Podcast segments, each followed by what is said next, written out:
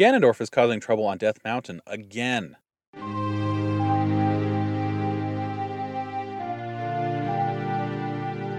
This is Legendary Adventures, a Legend of Zelda playthrough podcast. This week we travel seven years into the future to save the Gorons from becoming a dragon's dinner. With all three spiritual stones collected, all that remains is to head to the Temple of Time and open the Door of Time. But this is an open world game, so why not take some time to mess around? There's a couple of things that I did before ending the first act of the game. Once Link has all three spiritual stones in his possession, the Running Man appears in Hyrule Field. He's a Hyrulean with brown hair, dressed in white, and true to his name, he runs non stop all day. He will not speak while he runs, but once night falls, the Running Man will finally take a break. Speaking to him, he mentions wild rabbits were once found in Hyrule, but not anymore because of overhunting. The Running Man says he wants to become a rabbit. That's the hint we need to sell him the bunny hood from the Happy Mask shop. I understand there's no set amount for what he will pay. He will pay until Link's wallet is full. I really didn't get much out of it, but that wasn't really a problem though, because I found myself at my rupee limit often. Completing the sale at the Happy Mask shop ends the quest. Players are given the Mask of Truth, which allows them to talk to gossip stones spread around Hyrule. However, its use is limited to young Link. There are other masks that you can borrow and play around with as well. I personally don't mess around with them much. At this point, as we're moving into the second act, you're going to spend less time as a child while moving through the main quest, and I just don't mess around with it all that much. In the center of Hyrule Field sits Lon Lon Ranch. This is the home to Talon and Malon, the father and daughter pair that we met in Castletown and the castle earlier this season. The ranch is famed for its milk and horses. In the ranch house, we'll find Talon. He's asleep again, but he can be awakened to play a minigame. In this game, he throws three super cuckoos and a group of regular chickens, and then challenges the player to find them. All the chickens look alike. Players can angle the camera to get a better idea of where these super cuckoos land. Players who find all three in a limited time limit will be awarded a bottle. Nice! In the barn, players will find Ingo, Talon's employee. In a bit of foreshadowing, he complains about how hard he works and says Talon is lazy. Ingo says he should be in charge of the ranch. In the corral behind the barn and the house, Link finds Malon. She's singing along with the musical theme for the ranch.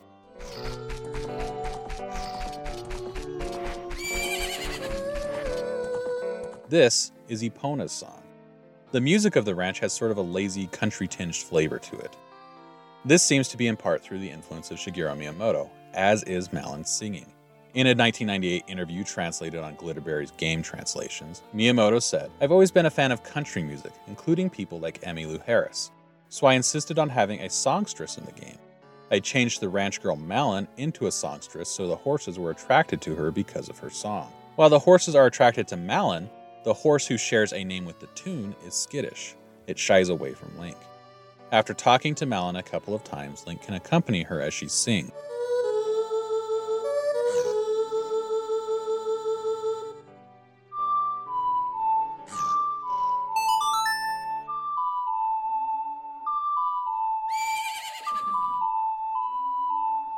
This teaches the players Epona's song. When played, Epona will now come running to Link. This visit to the corral will pay off later in this playthrough. When Link approaches the castle, the scene from his nightmare at the very start of the game plays out. It's slightly expanded with more details. The drawbridge opens. A white horse rushes past. Princess Zelda is on the horse. She throws something towards Link. Link then turns around to find that he's face to face with Ganondorf. He's frustrated Zelda seems to have escaped him. The villain then blasts Link with a magic spell and proceeds in the direction that Zelda traveled.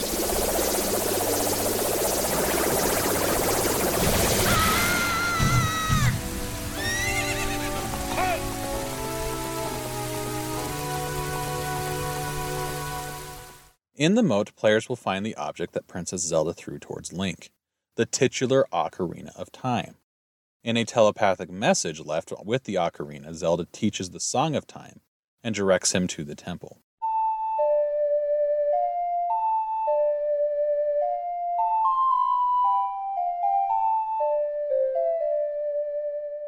Inside town, there are several citizens who will note something fishy is happening. They mention that something happened in the castle, some notice Ganondorf's black horse, but not everyone seems to be keyed into the fact that something dramatic just happened. In the back alley, players can find a soldier who is gravely injured. I didn't know about this soldier for years. I never came back here for any particular reason. He seems to be here primarily to point players to the Ocarina of Time if they missed it. He says Zelda had something she wanted to give Link and urges him, if he has it, to go to the Temple of Time before promptly dying. Entering the Temple of Time, players can place the spiritual stones and play the Song of Time to open the Door of Time, revealing the Master Sword in its pedestal.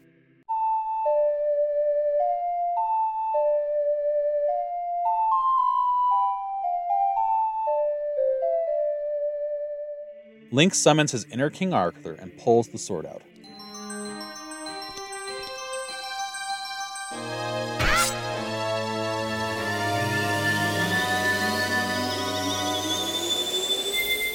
Twist!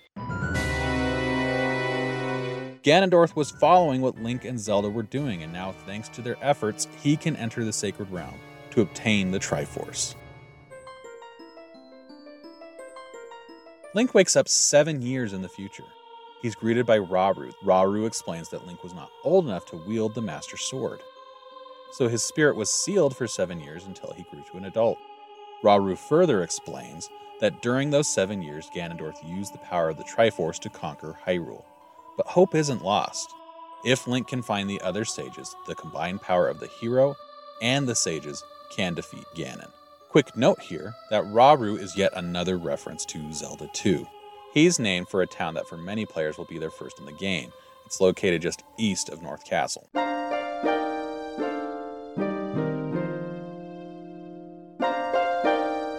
After returning to the Temple of Time, Link meets Sheik. Sheik has blonde hair and wears a mask obscuring their face. Sheik tells Link they're a member of the Sheikah tribe and directs him to five temples to find the sages one in a deep forest, one on a high mountain, one under a vast lake, one within the house of the dead, one inside a goddess of the sand. While players are first pointed to the forest temple, they're also told that they don't have the necessary equipment to get inside, so they'll have to head to Kakariko Village first. Exiting the Temple of Time, players are greeted with a dramatic depiction of life under Ganondorf's rule. The light is dim, the sky is dark and dramatic, Death Mountain has ominous clouds swirling around the peak of the volcano, Castletown lies in ruins. Redeads walk the streets. But upon exiting Castletown and crossing the moat, the lighting changes from that dramatic darkness to the light that we knew in the past. We will see changes to the world under Ganondorf's rule all over, but Castletown is the most dramatic, and the shift in lighting is perhaps our first hint toward that.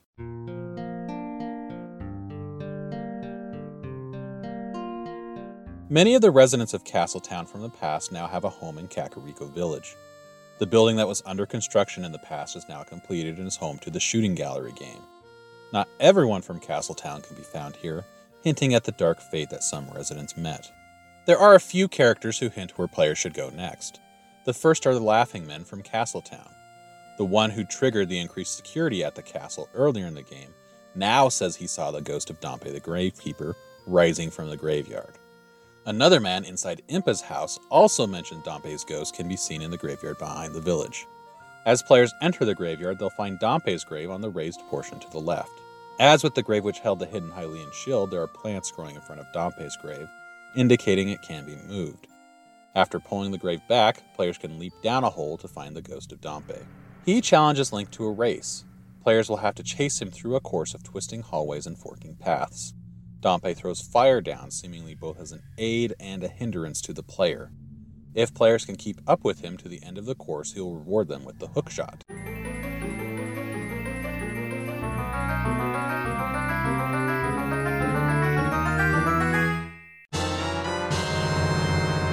There are other things to see and do in Kakariko Village and hints to collect for later, but let's head to the dungeon. The game has heavily pointed players to the forest but we don't actually need to go there. Again, Death Mountain was dramatically displayed, drawing players' attention to it. So let's head there. With the hookshot, we have everything we need to complete the dungeon. Some people may think the bow is required, but it is not. The game intends for players to go to the Fire Temple only after getting the bow. Players will even find a reference to the bow inside, and there's one room that requires the bow to enter. But this room is ultimately optional, it just contains the dungeon map. Players will find that Goron Village appears to be empty, save for one Goron who rolls around endlessly. After stopping this Goron with a bomb, we learn he shares a name with the player's Link. He is the son of Darunia, and he's named for you. He explains Ganondorf captured most of the Gorons, and he is one of the few still free. Ganondorf took them to the Fire Temple where he resurrected a legendary dragon from a dark part of the Goron's past. Ganondorf plans to feed the captured Gorons to the dragon. Darunia has gone to the temple to face the dragon.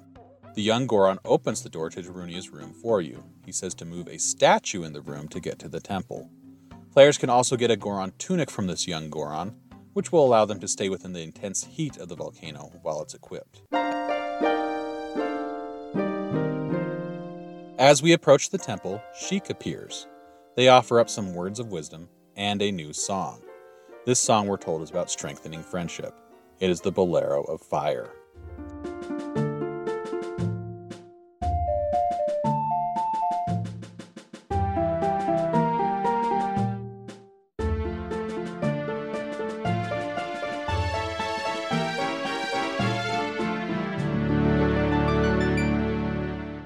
The Bolero is actually one of seven fast travel songs in the game. Each fast travel point has a different song associated with it. Six of the seven fast travel points are located outside of dungeons. Prior to this playthrough, I rarely ever used the fast travel songs. I don't think the location of most of them actually ends up being all that helpful. However, I use these fast travel points more than I ever have during this playthrough. Now to the Fire Temple. Let's start by talking about the music. It's well known that there are two different musical themes for the Fire Temple.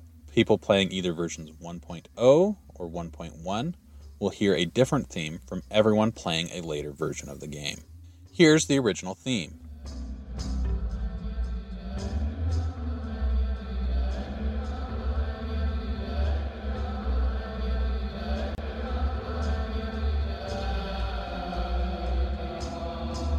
The chanting heard is a combination of a few different samples from various Muslim chants. According to YouTuber Thomas Game Docs, it contains small portions of the Quran and the phrase Allahu Akbar, which is God is great. Here is the revised Fire Temple theme.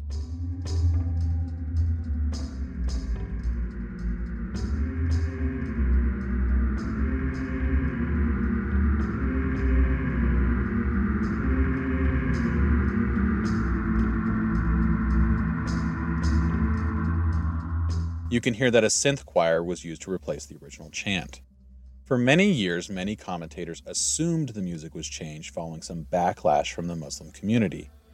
But a now defunct game website, GameTrailers.com, dug into the files of the different versions of the game and found the ROMs for each version were actually completed before the game was released, meaning public feedback was not considered before making the change the public had no way of providing feedback for a game that had yet to be released. In September 2001, Nintendo Power adjusted the change of music in response to a letter. At the time, they wrote, The original music of Ocarina of Time did have choir music in the Fire Temple, but it was removed from later versions. The mysterious Fire Temple choir music resembles a holy Muslim chant, and while of course the game's creators didn't intend for that to happen, it was similar enough that Nintendo changed the music. In a later statement to game trailers, Nintendo reps said that the chant came from a commercially available sound sample library, and the developers did not know that it contained Islamic references. Once the developers found out, the music was changed. But some copies of the game had already been printed before the change was made. Let's get to the temple itself and the design of the Fire Temple. In a 1998 interview translated on Glitterberri's game translations, Eiji Aonuma said, For the Fire Temple, we created a huge dungeon. Our aim was to allow the player to play around and enjoy the temple, something that I believe we were successful at. I have to admit that I've struggled a bit with how to arrange my thoughts on the dungeon. My goal is not to just describe my playthrough through a dungeon step by step, but to give highlights. But honestly, here I think a more detailed description might work better. The temple itself is fire themed, which is perhaps unsurprising. The dungeon is in the middle of a volcano. Layered on top of that fire theme is a jail theme. The dungeon is filled with jail cells, which players must open in order to free Gorons and collect needed keys and helpful items. I wanted to describe this temple as a series of largely unconnected challenges, but that's not really true. The dungeon introduces a number of challenges which actually build on top of each other with increasing difficulty. It spans five floors and is ultimately made up of two looping paths. The first one is a dungeon spanning vertical loop that goes up all five floors before returning to the first. The second one is contained on the first floor and is much shorter. As players first enter the dungeon, they'll be forced through a door on the upper left. Two doors to the right are locked, and a third door on the bottom left leads to a dead end, meaning there's really only one way to go. In the next room, players meet Darunia. He's going into the boss room to face the dragon, and asks Link as his sworn brother to free the other Gorons. Darunia mentions he doesn't have the legendary hammer which was used to defeat the dragon in the past, but he feels he must go forward all the same. So, within this room, all the goals of the dungeon are outlined right from the start. The first is to free the Gorons, the second is to get the hammer, and the third is to drop a pillar from the ceiling to gain access to the boss room. The majority of the first floor is made up of a series of platforming challenges. Here in this first room, we have to jump across a lava filled chamber to rescue a Goron and get a key. With this key, we can now loop back through the first room and go through that door on the upper right. This leads to a second, more complex platforming challenge. There are a number of moving platforms, some will start to sink as you stand on them. There are two small keys to collect from gel cells, each held on the complete opposite side of the room. After pocketing both keys, we can move on from the first floor. We'll go through a room which stands out as a true highlight to the dungeon to me the elevator room. This is a room which only works in 3D. Players must climb a scaffold to reach a block, then push the block onto a geyser of fire to create an elevator to the second floor. The second floor introduces crystal switches and timed challenges. We'll revisit this concept multiple times through the dungeon. Players hit the switch to lower a barrier of fire, then quickly start to climb to the third floor before the barrier reignites. The third floor is primarily made up of two maze challenges. The first is a stone maze filled with rolling boulders. Players first navigate on the ground, dodging boulders and freeing Gorons to get two keys on the opposite sides of the maze. This maze is tackled a second time, but in the form of a platforming challenge. Players must move around on top of the walls of the maze to reach more trapped Gorons and collect two more keys. In between the upper and lower paths of the stone maze, players will pass through a room with a narrow bridge. The first floor can be seen below, and it is possible to fall if you're not careful. I don't recall ever falling before, but I did purposely drop down on this playthrough just to confirm it can be done. The narrow bridge room contains two doors. One door is to the map room, which requires the bow. There's an eye switch above it. I didn't have the bow, so I did not enter that room. The other door leads to another platforming challenge. This time, a wall of flame chases players across platforms. This room looks scary, but the flame wall actually doesn't do all that much damage. Through the room, we can reach the upper part of the stone maze, and after completing that part of the maze, we can pass through a locked door on the western wall of the flame wall room to find a second maze. The second maze is a maze of fire. The twist is you can't see the walls until you get near enough to fire producing posts.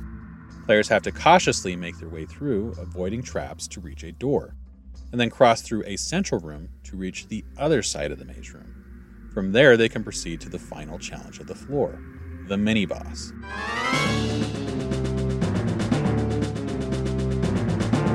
This is actually the first of two mini boss fights within the dungeon. Both fights are against the same creature, the Flare Dancer. The reuse of mini bosses is alive and well in Ocarina of Time, but the twist is that we find most of the reused bosses within the same dungeon. We first saw this concept back in Dodongo's Cavern. The Flare Dancer is a small, round creature which surrounds itself with a much larger body made of flame. It skates around the room. Players need to remove it from the flame body, then hit it with the sword to deal damage. Bombs can be used, but I believe the hookshot is the better option. As the Flare Dancer takes damage, its flames will change color, indicating it's getting weaker until it is defeated. The fourth and fifth floors represent two more time challenges. On the fourth floor, we again find a crystal switch which we must manipulate in order to lower a flame barrier and climb to the fifth floor. I found a bomb is necessary to complete this challenge. On the fifth floor, we step on a floor switch to extinguish a fire barrier, and then run up a narrow spiral staircase to reach a chest before the flames reignite. It's possible to fall through a hole in the center and go down multiple floors and have to work your way back up again. That happened to me. It's kind of a pain, but the reward for reaching the chest before the flames reignite is the dungeon item, the Megaton Hammer.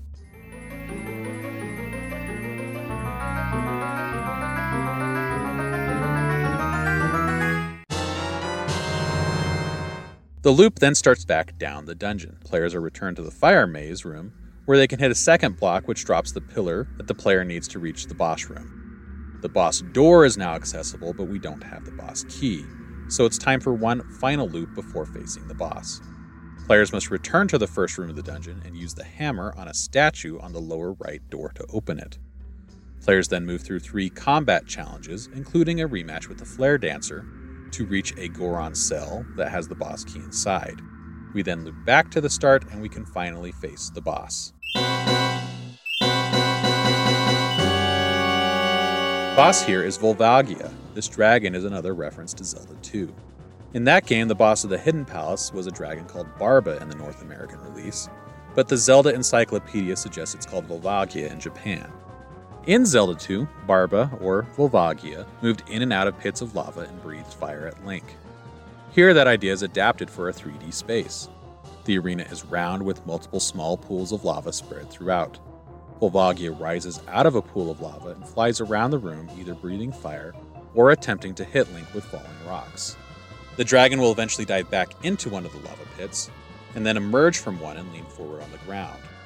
It performs an attack as it emerges, but afterwards players have a chance to hit Volvagia with the hammer to make it vulnerable to sword strikes. Yeah, it's another Zelda version of whack a mole. We first saw this whack a mole concept in Link's Awakening. After a few rounds, Volvagia falls, awarding a heart container.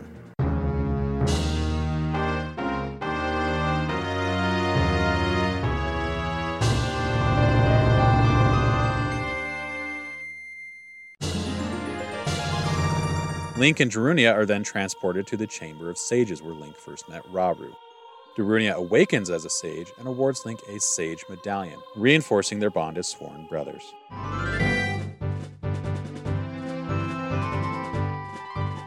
Next week, we return to Kokiri Forest to tackle the Forest Temple and awaken the Forest Sage. If you've enjoyed this episode and you haven't already, please consider subscribing.